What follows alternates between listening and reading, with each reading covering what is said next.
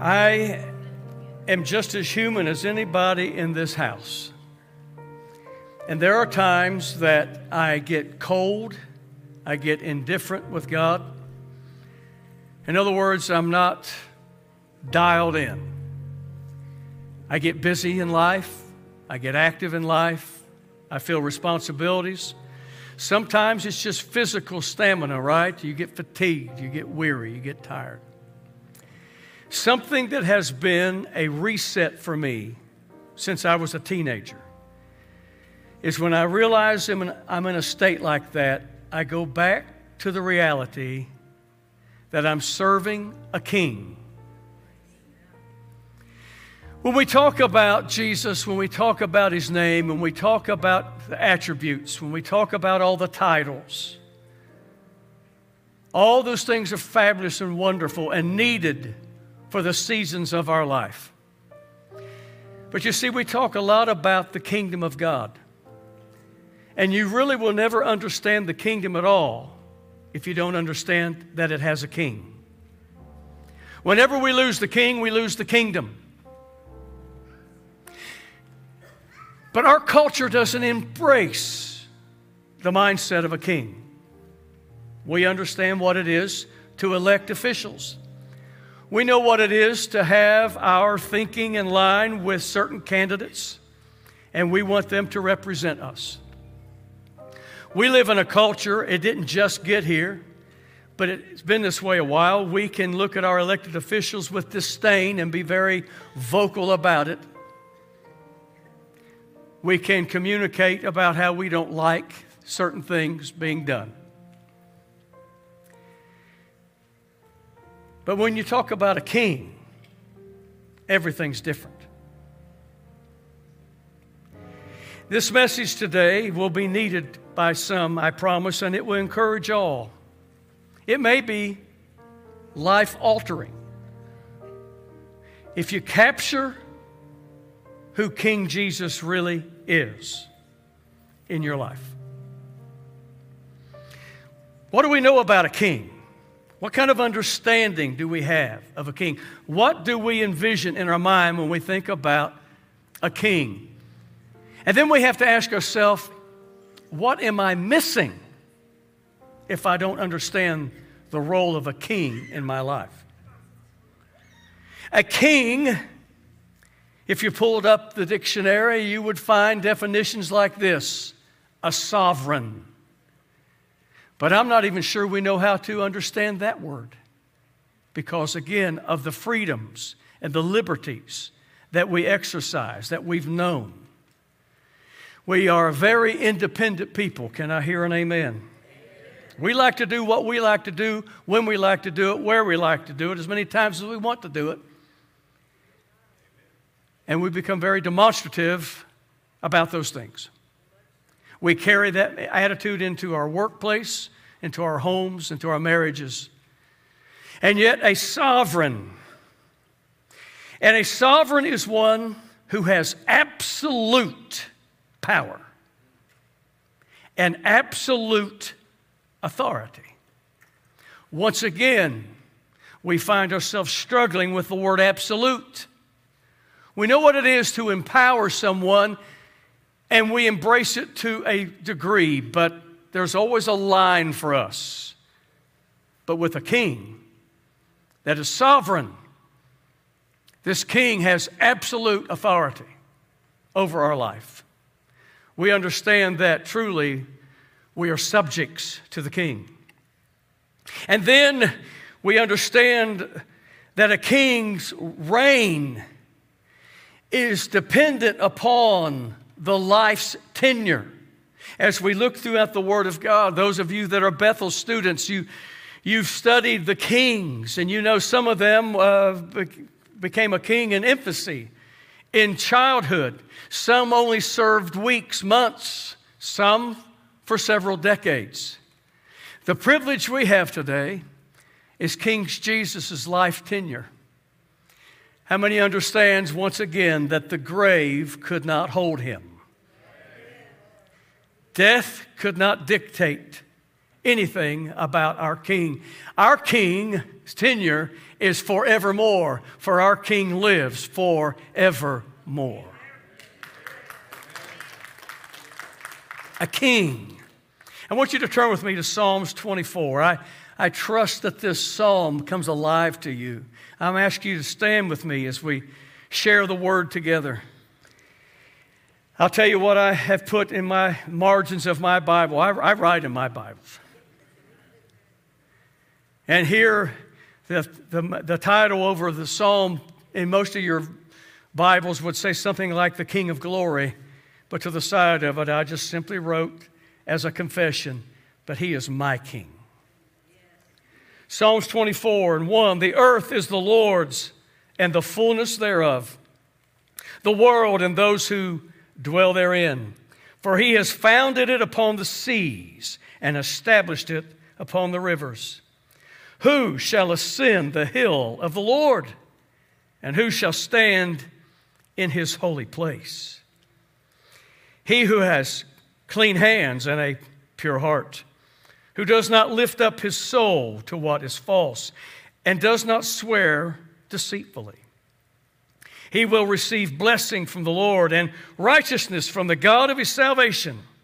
Such is the generation of those who seek him, who seek the face of the God of Jacob. And then you'll see the word Selah. And again, lift up your heads, O gates, and be lifted up, O ancient doors, that the King of glory may come in. Who is the King of glory? The Lord strong and mighty, the Lord mighty in battle.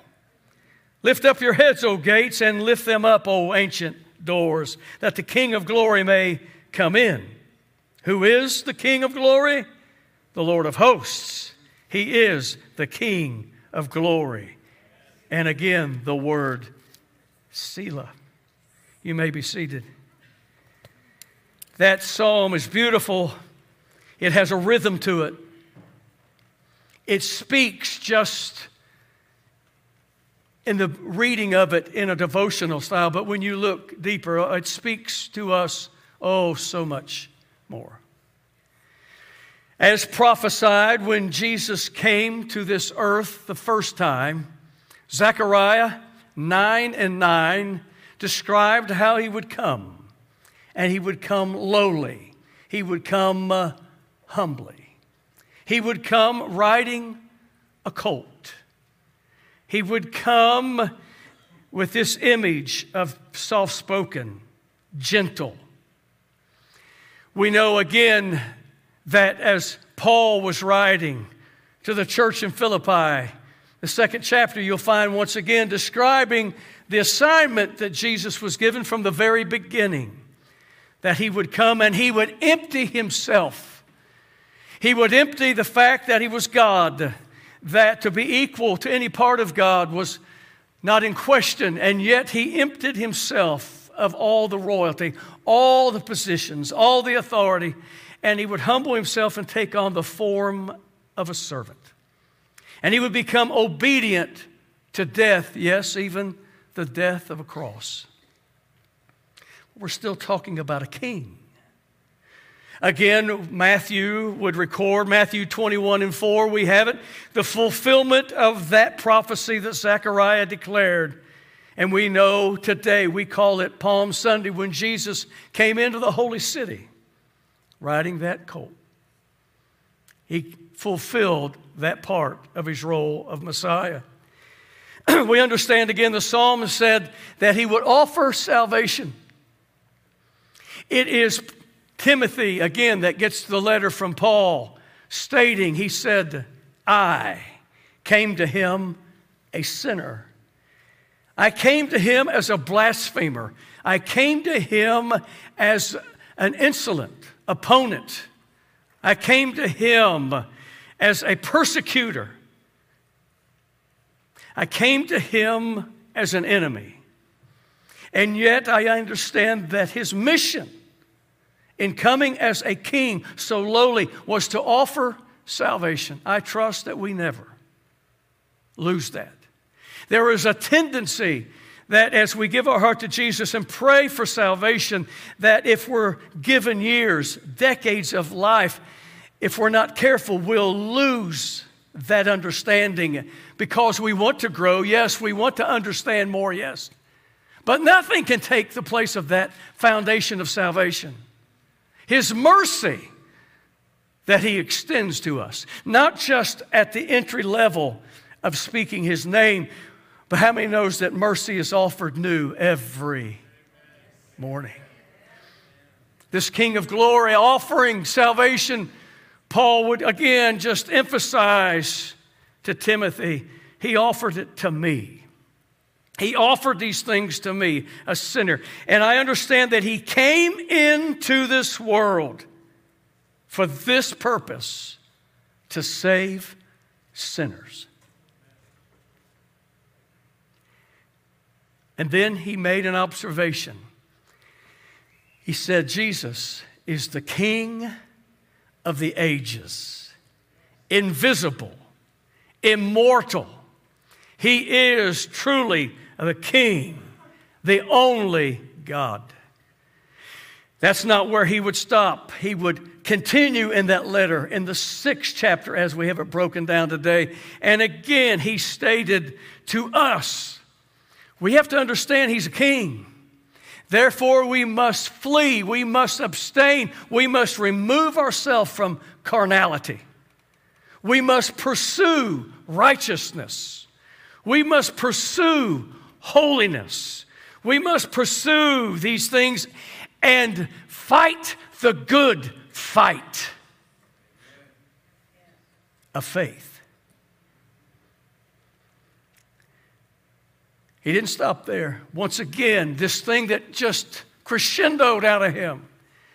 He's not only the king of the ages, he's the king of kings. He is the Lord of all lords. In Him, we understand His absolute authority, His absolute power. He's the King of the ages, invisible, immortal.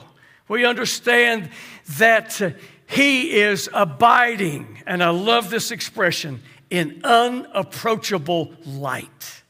Wow. His majesty, His glory and you're saying, Pastor, you're, you're preaching a little different today. That's why I'm telling you, this has always been my go to, my reset. Because my culture doesn't embrace this understanding. We want to minimalize, we want to reduce. And as much as we have the privilege of calling Jesus our friend, if we're not careful and that's all we grasp, we'll miss that he is king that offers himself to also be our friend. The one who has total authority over my life. You see, again, we have to be reminded as we come to salvation and we ask to be forgiven of our sins and His precious blood washing our sins, you understand we are no longer our own anymore. This culture has a hard time swallowing that. We hear in all of our advertisement, our marketing schemes of how entitled we are, but when we understand this foundational truth, I'm not my own, I've been purchased.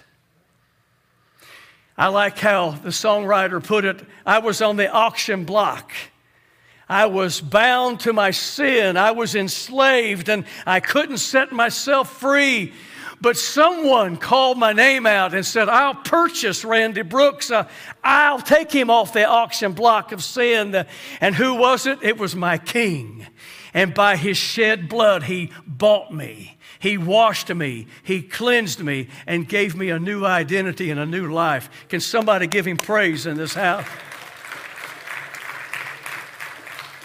You see, once again, when you're down, you're discouraged, when you're frustrated, when you're irritable, when you're irritated, all these things to come back to this reset.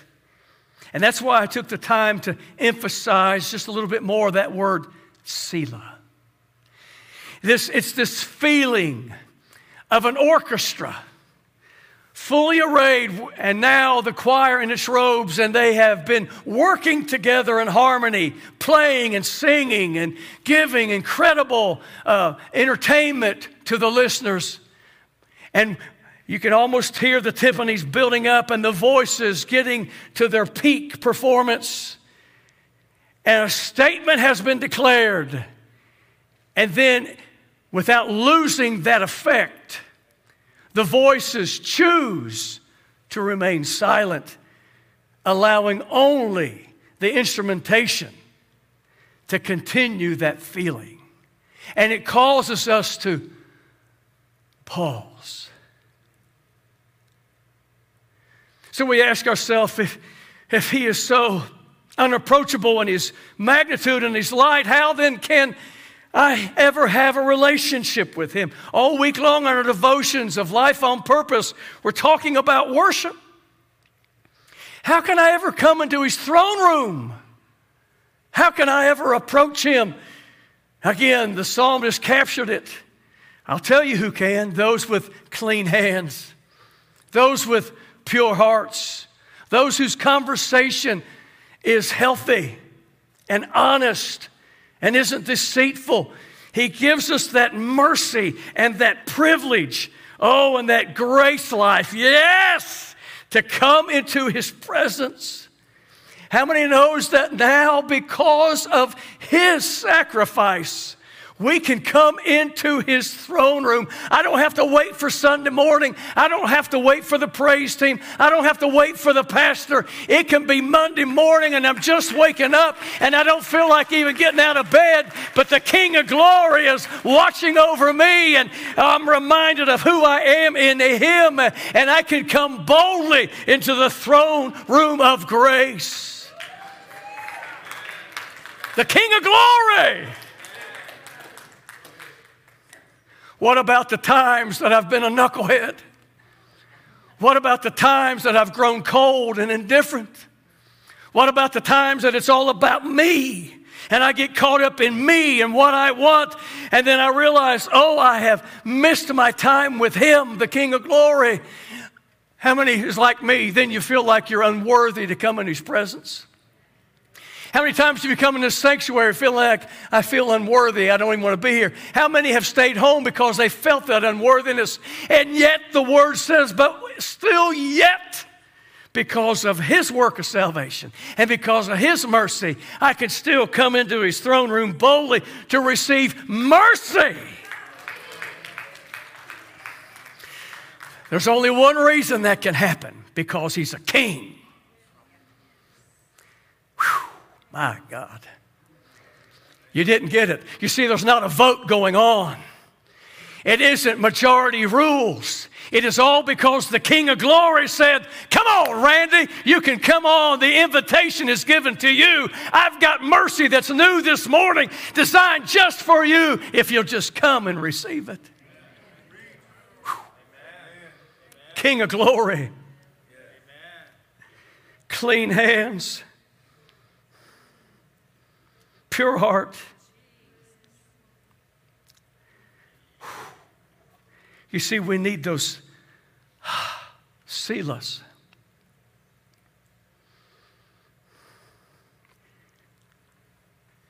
But you see, it doesn't stop there, does it? Because he's also telling us he came once, but he's coming again.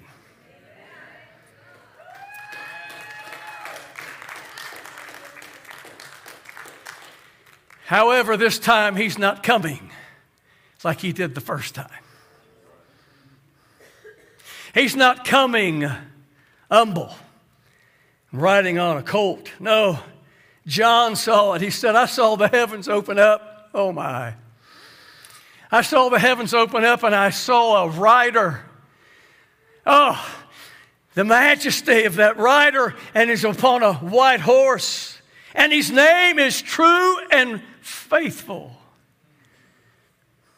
And his eyes were like, oh, a flame of fire. And on his head, it wasn't just a crown, there were many diadems upon his head. His robe was different. And it may sound strange to somebody else, but to me, I realize, oh, I know who that is. That's the King of glory. For his robe is dipped in blood, precious blood, spotless blood, the blood of a Redeemer, of a Savior. That's my Jesus. That's my King. That's my Lord.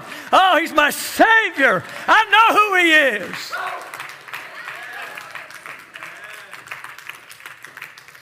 Oh my.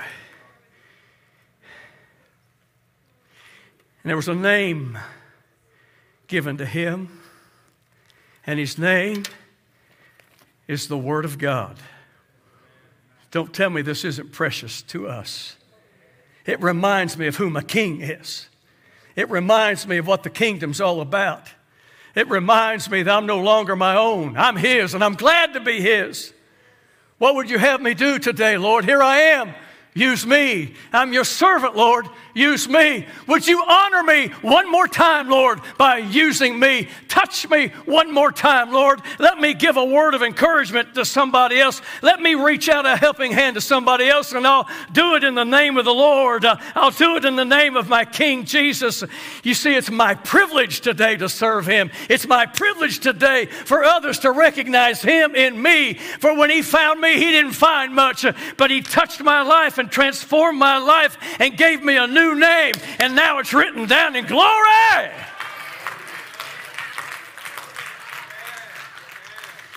Oh, yeah.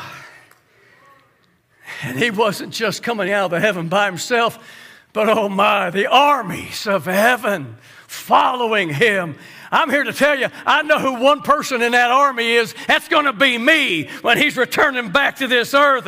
And he's promised to all his children, all his servants, all his people, been washed in the blood to return. And oh my, whew, we'll never look any better than we do in that moment, dressed and robed with fine white linen, following him. And I, the equestrian stables of heaven must be jam packed full because we all come back riding on those stallions. My God, if it doesn't excite you, there's something wrong with you today. You see, I'm telling you, this has been my reset. This is a thing that reminds me it's worth it all.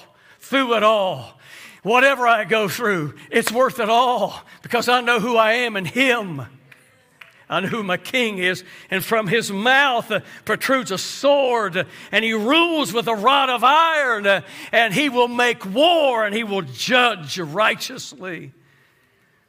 And I'm so glad that we'll be in the armies following him instead of those who have been disobedient.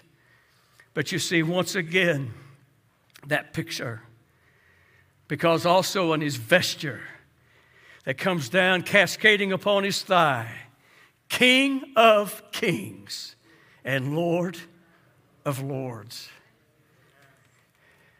But I don't want you to miss this psalm because this psalm is powerful. Poetic as it may be, enjoyable to read as much as it may be, doesn't define all that it is. Because you see, it gives us the picture of something that the first readers would have understood, but our culture, again, not understanding. You see, after the battle and after the victory that has been won as a result of battle, once again, the king is returning with his armies into the city. These kings ruled from walled up cities. And again, if you'll look at Psalms 24, again, you'll see exactly after the Selah, he simply says, Lift up your heads, O gates, be lifted up, O ancient doors. And again, they make the statement, the King of glory is here. What we may not understand is simply this as they're approaching the walled city, the gates are closed. It is the priests that have also been with the armies. And there's something significant about these priests because they are carrying the Ark of the Covenant. Whew, come on, somebody. they have gone before the armies. And as they approach that city, it is the priests that say, Open up, O gates, lift up your heads, open up, O ancient doors. The King of glory is with us. It is the gatekeeper. Now you'll hear the rhythm. The gatekeeper says, Who is the King of glory? And again, it is the priests, and I believe the army's joining. I tell you who he is. He's the Lord, strong and mighty, the Lord, mighty in battle. And once again, they declare with an echo Lift up your heads, O gates, and lift them up, O ancient doors, that the King of glory may come in. And again, the gates haven't opened because there is a form, there is a tradition. There is that witness, that second witness that has to declare. And again, the gatekeepers are saying, Who is the King of glory? And once again, the priests say, The Lord of hosts. He is the King of glory. That isn't only speaking of yesteryear, it's speaking of right now. How many of you know that in this life we battle? How many knows there's spiritual warfare on a daily basis? How many knows that we struggle many trials, temptations? The songwriter said, we have already come through. You understand who we are and who we serve, and our King is with us and His presence. You see, there's something about that ark once those gates are opened up and they, he walks back into the city, when the ark is put back in its rightful place, it is then that the king is enthroned. Wow. It is us in the kingdom today that understands we have a king. And we don't have to worry about election cycles. He is king forevermore. We don't have to worry about popularity polls subsiding and diminishing. No, He is the King of glory. He is the King of kings. He is the Lord of lords. And as we do battle, we understand the battle's not ours, the battle is the Lord's, and He's with us. We understand. Oh my, come on, somebody. And when we come into those places that are still shut up, they ask, Who is the King of glory? I'll tell you who he is. He's the King that is mighty in battle. He has once again won the victory. He has wrought the victory for me. Open up, O gates. Open up, O ancient doors, so that we may come in. But who is the King of glory? I tell you who he is. He's my King. He's King Jesus. He is King sovereign. He is King absolute in power and in authority. He's the one that shed his blood. He's the one that set me free. He's the one that redeemed me. He's the one that purchased me. He is the King of glory. Open up, old gates. Open up, old doors. We're coming in so he may be enthroned one more time. Stand with me today.